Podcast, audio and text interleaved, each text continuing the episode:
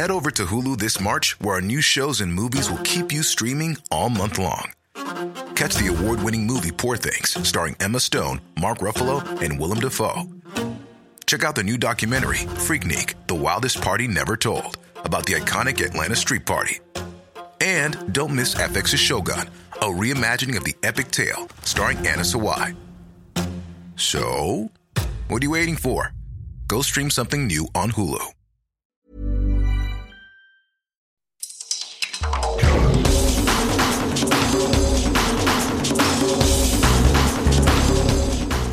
Bula and welcome to the World in Sport from RNZ Pacific. I'm Vinnie Wylie. This week, the Ikaletahi take the positives from a challenging northern tour. A former Manu Samoa coach sues the Samoa Rugby Union, and the resignation of Samoa's Pacific Games director is explained. But first, Fiji have risen to a career high of eighth in the men's World Rugby rankings after beating France in Paris at the weekend. The 21 14 triumph at Stade de France was the Flying Fijians' first ever victory against Les Bleus in 10 attempts.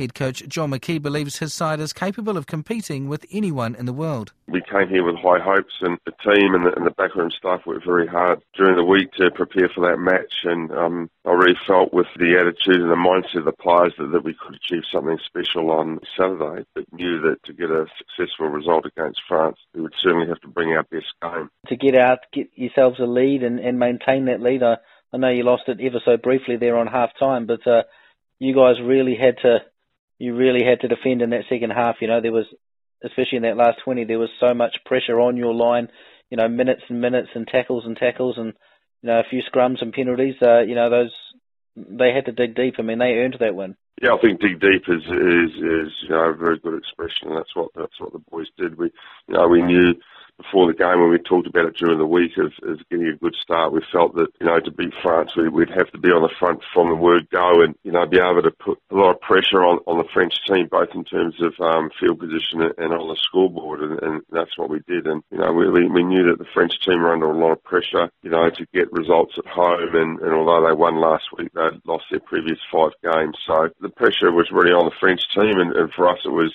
was everything to win. And, you know, to do so, we, we had to put them under massive pressure to get our noses in front. But, but, but we knew at, at times during the game that they'd come back at us and we'd have to defend very well. Before the tour, you talked about, obviously, you've got a, a couple of massive pool games at the World Cup next year and that you'd made good progress, but this is the time where you needed to start beating tier one countries to, to prove that you could do it. And I, I guess come World Cup time, if you want to make the knockout rounds, you have to do it. So what does this do for the belief for the players – for the team and, and for the country, which obviously loves their rugby. We know we've got you know very talented athletes, but the thing is, you know, on the mental side of things, to have a, have a real self belief of what we can achieve. You know, the, you know, and the players took huge steps um, in, that, in that direction this week, and you know, with um, you know around 300 days till we play in Japan. You know, it's a great motivator for the team because a lot of the work we have to do is in between assemblies, you know, to make sure that, that when we do assemble, we, we are we're ready to hit the ground running. So, you know, great motivator for the players to do those little extra bits between now and July when we reassemble, so we can make the most of that build-up period we'll have towards Rugby World Cup 2019. Uh, and you talked about welcoming back Semi Radradra for this week. I mean, he's been a great addition to your team, and um, you know some of those big names really stood up. Yeah, Semi was outstanding in attack, dangerous every time he got his hands on the ball.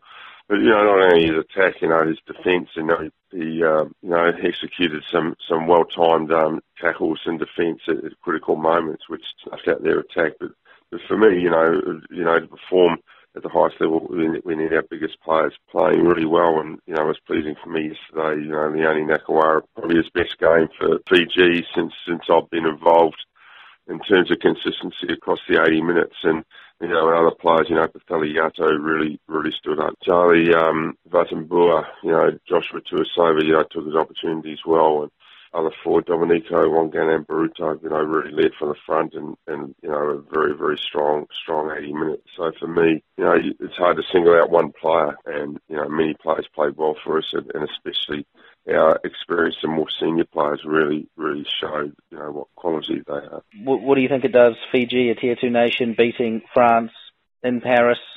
Um, you know, what does this mean for World Rugby? Do you think? You know, our, our win yesterday, you know, is a great thing for Fiji rugby, but also a great thing for Pacific rugby and for us as a group and for me as, as a head coach, we, we want to get away from this tier one versus tier two mantle. We, we, you know, we want to get to the point where, you know, Fiji, you know, we can take on anyone and it's not considered so much tier one, tier two. It's, you know, it's, um, Fiji a play whoever and it, you know, we, we can get a result against any opposition, you know, anywhere. I mean, that's, that's what we're working towards. And, you know, if we want to do well in World Cup, we can't be, um, focused too much on tier one, tier two. It's, it's, you know, we've got to focus on, on the results we need to get to through the tournament to the playoff stages. And, you know, if we can progress to the playoffs, you know, I believe anything can happen. Do you know what some of your test matches are for next year yet? We'll kick off in July with, with a home and away series with New Zealand Maori, so it's a great way for us to start our preparation. Then in, into the PNC over three rounds played in both uh, Japan and, and Fiji.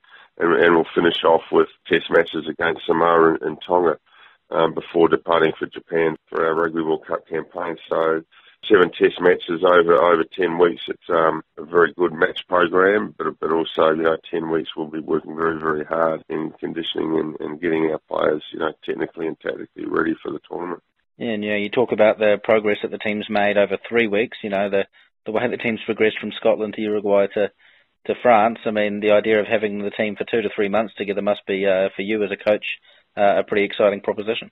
Well, we you know we always know that the, the Rugby World Cup year is, is our best year for having access to our players and, and time together. But we can't expect everything to happen in, in that time frame. And you know, as I emphasised to the players last night when we were debriefing and, and looking at the, the, year ahead, is that you know that they have to work very hard in their own their own environments to make sure that they're ready when when they come into our camp. And you know, and we know that on one hand, in terms of talent and, and and rugby playing ability, we're, we're, we're right up there with, with everyone else. But maybe in terms of our, our, our running capacity and some specific fitness to, to play our game, we're, we're a little bit behind. So, you know, we'll be asking players to do just a little extras throughout the year so that, that when they do come to us, we can start, you know, high intensity training from day one. That's the Flying Fijians rugby coach, John McKee. Tonga rugby coach Toutai Kefu believes the team will be better in the long run despite losing both test matches on their November tour. The Ikaletahi opened their account by beating the French Barbarians before a 50 point drubbing in Wales and a fourth straight defeat against Georgia. Toutai Kefu says a host of injuries didn't help their cause, but they were able to implement some changes to their playing style that hopefully will pay off at next year's World Cup. Oh, look, some real positives out of the tour and we were able to also cap some new players.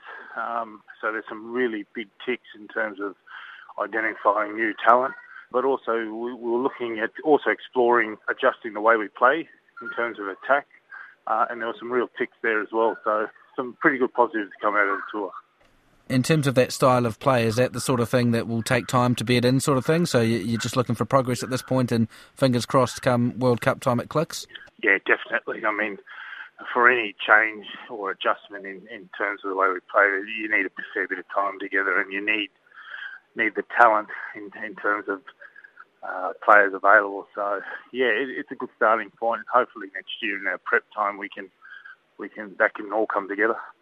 Of course, you only had the two test matches. You had the game against the French Barbars at the start, and then uh, your back-to-back tests uh, after that. Um, how, how do you feel the team progressed throughout those three matches? Yeah, there's some real positives out of both games, I thought.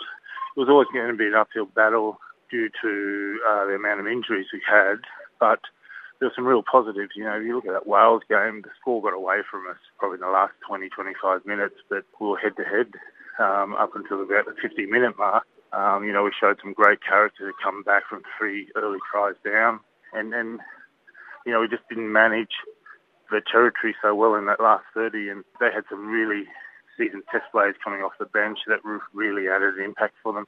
And Georgia, obviously, a, a team that uh, pipped you at the start of the year in Suva, and then uh, I think it's uh, four in a row now uh, that you've lost against the Lelos. Yeah, they're, they're, kind of like my bogey team now at the moment, Georgia. So, look, they're a very hard team, a very good team, and we, we were heading into the game quite confident, and, and it was pretty tight all the way through. That their last try, I didn't think was a try. I think the TMO got it wrong there, so score should have been a lot closer. But yeah, there's a few moments that we just didn't execute and didn't capitalise on, and they got the win. And so, obviously, from here on in, everything is about Rugby World Cup 2019. Uh, we've seen the shockwaves that Fiji's win over France has sent through the rugby world, and of course, you have France in the pool, and of course, you've got pretty happy memories about playing France in a World Cup too. So, uh, with the World Cup getting ever closer, you must be uh, already thinking about it, already planning for it, already excited about it. Yeah, I mean, for, us to make the knockout stages, we need to win three games, and you know, you would think France Argentina, probably USA are the three games we're targeting. So we've got some confidence against France, and although they're a very good side, they're very unpredictable, and you know we definitely have to be at the top of our game when we when we meet them at the World Cup. Um, the other big news for Tonga, the Ikaletahi, of course, is this Test match against the All Blacks in September, which uh, forms uh, part of your build-up. So, um, first of all, the chance to play the All Blacks that typically you only get to play in a World Cup. I think you played them in the last couple. Um, so uh, the chance to play them in, in, in Hamilton, where we know now from rugby league there's quite a few Tongan fans uh, in and around that area, and some that will come down from Auckland, of course. Uh, you must be looking forward to that. Yeah, definitely. Um, that, that, that'll cap off our preparation before we get to Japan. So by then we should have a very good squad and would have had probably eight weeks of training underneath our belt by then. So we'll come into that game um, really well prepared, uh, more prepared than probably any of the other games in, in, in the campaigns that I've been involved in. So looking forward to that. But, um, you know, that's still quite uh, a fair way away. But it's something at the end of the tunnel for the boys because you don't get an opportunity to play against the All Blacks all the time. In terms of the preparation, how long are you going to be able to have with your players? What's it sort of looking like? It looks like we might get together mid June and then have two to three weeks together before the PNC starts. So um, if we have that three weeks together, then the PNC will be another three weeks. So there's six weeks already. And then we have our normal three, four week build up into the uh, World Cup. So it looks like we'll just have over eight weeks, which is which is fantastic for us. It's exactly what we need. Between now, you'd also be uh, putting a few phone calls into certain players that you hope might bolster the squad ahead of the tournament. Yeah, there's a few there's a few players that we need to capture, um, and so I hope to do that within the next couple of months and, and we're looking at probably releasing a 50-man squad probably early in the new year. So my main goal now is just to tie down those players who haven't played for us yet. There's probably about four or five of them. Um, if we can get them on board, you know, we're heading in the right direction. Yeah, and I suppose uh, when you've got the carrot of a World Cup right on the doorstep, it probably helps uh, the negotiations a bit. Yes, definitely. They all come out of the woodworks, don't they, for the World Cup? Um, hopefully, we they come out and then we can hold on to them for the next World Cup cycle. That's Tonga rugby coach Toutai Kefu.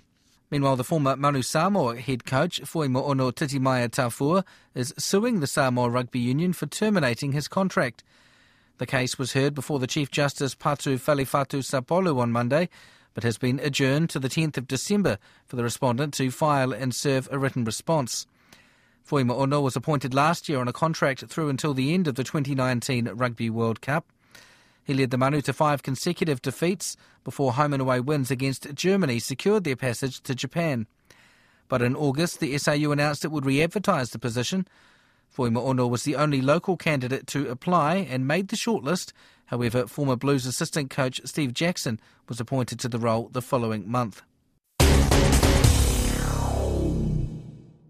A breakdown in the working relationship with the CEO of the Samoa Pacific Games office led to the resignation of Organising Committee Director Avial Nico Palamo. The former Samoa Olympic Committee boss, Avial, was appointed in May but quit earlier this month after his relationship with Chief Executive Falefata Hele Matatia became untenable.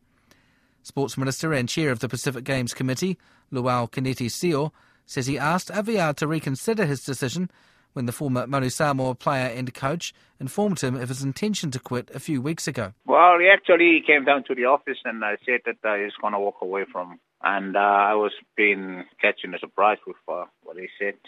I think uh, with the working relationship with the CEO, it seems that uh, it's not in a comfortable way of working together. So, so their working relationship was not good it seems that way the way he talked to me that day when he came down to the office, and uh, I just said to him to just go and uh, and have a break and um, really think and think about it, and now come back to me and uh, see what uh, I can do. So, well, actually, he didn't come back in a way.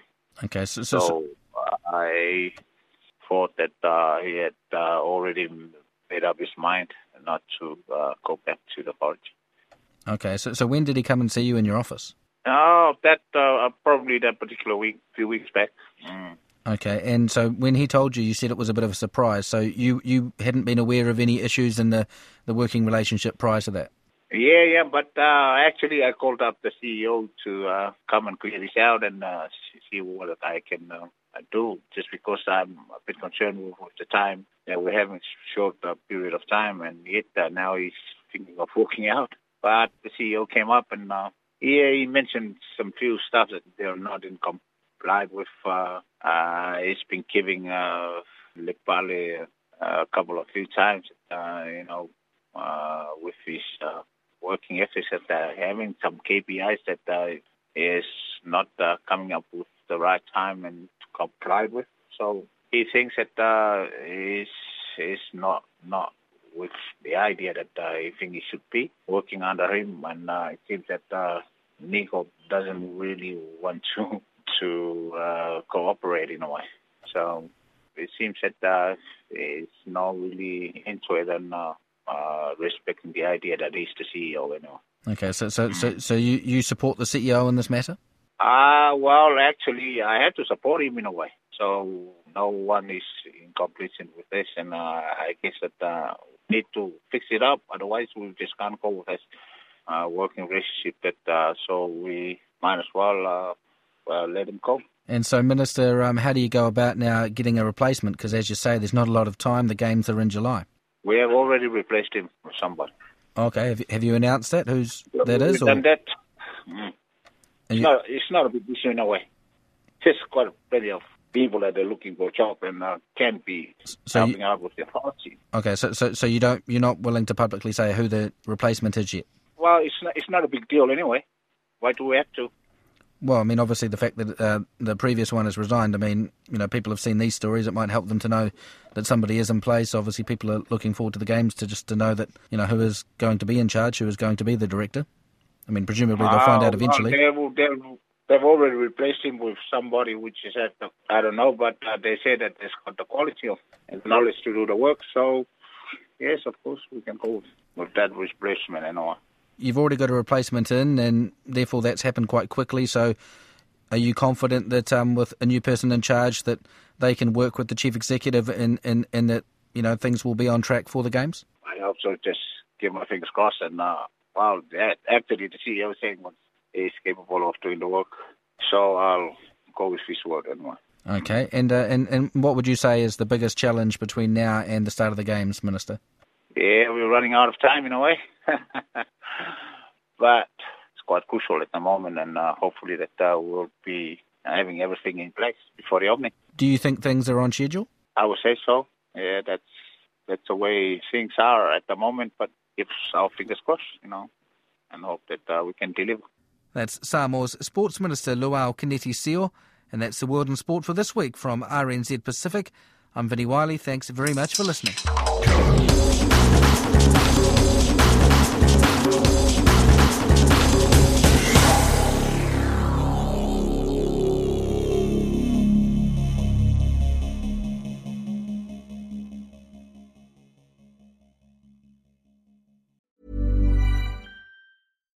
Botox Cosmetic, out of botulinum toxin A, FDA approved for over 20 years. So, talk to your specialist to see if Botox Cosmetic is right for you.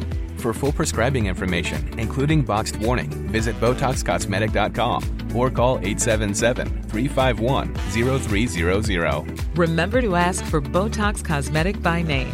To see for yourself and learn more, visit BotoxCosmetic.com. That's BotoxCosmetic.com.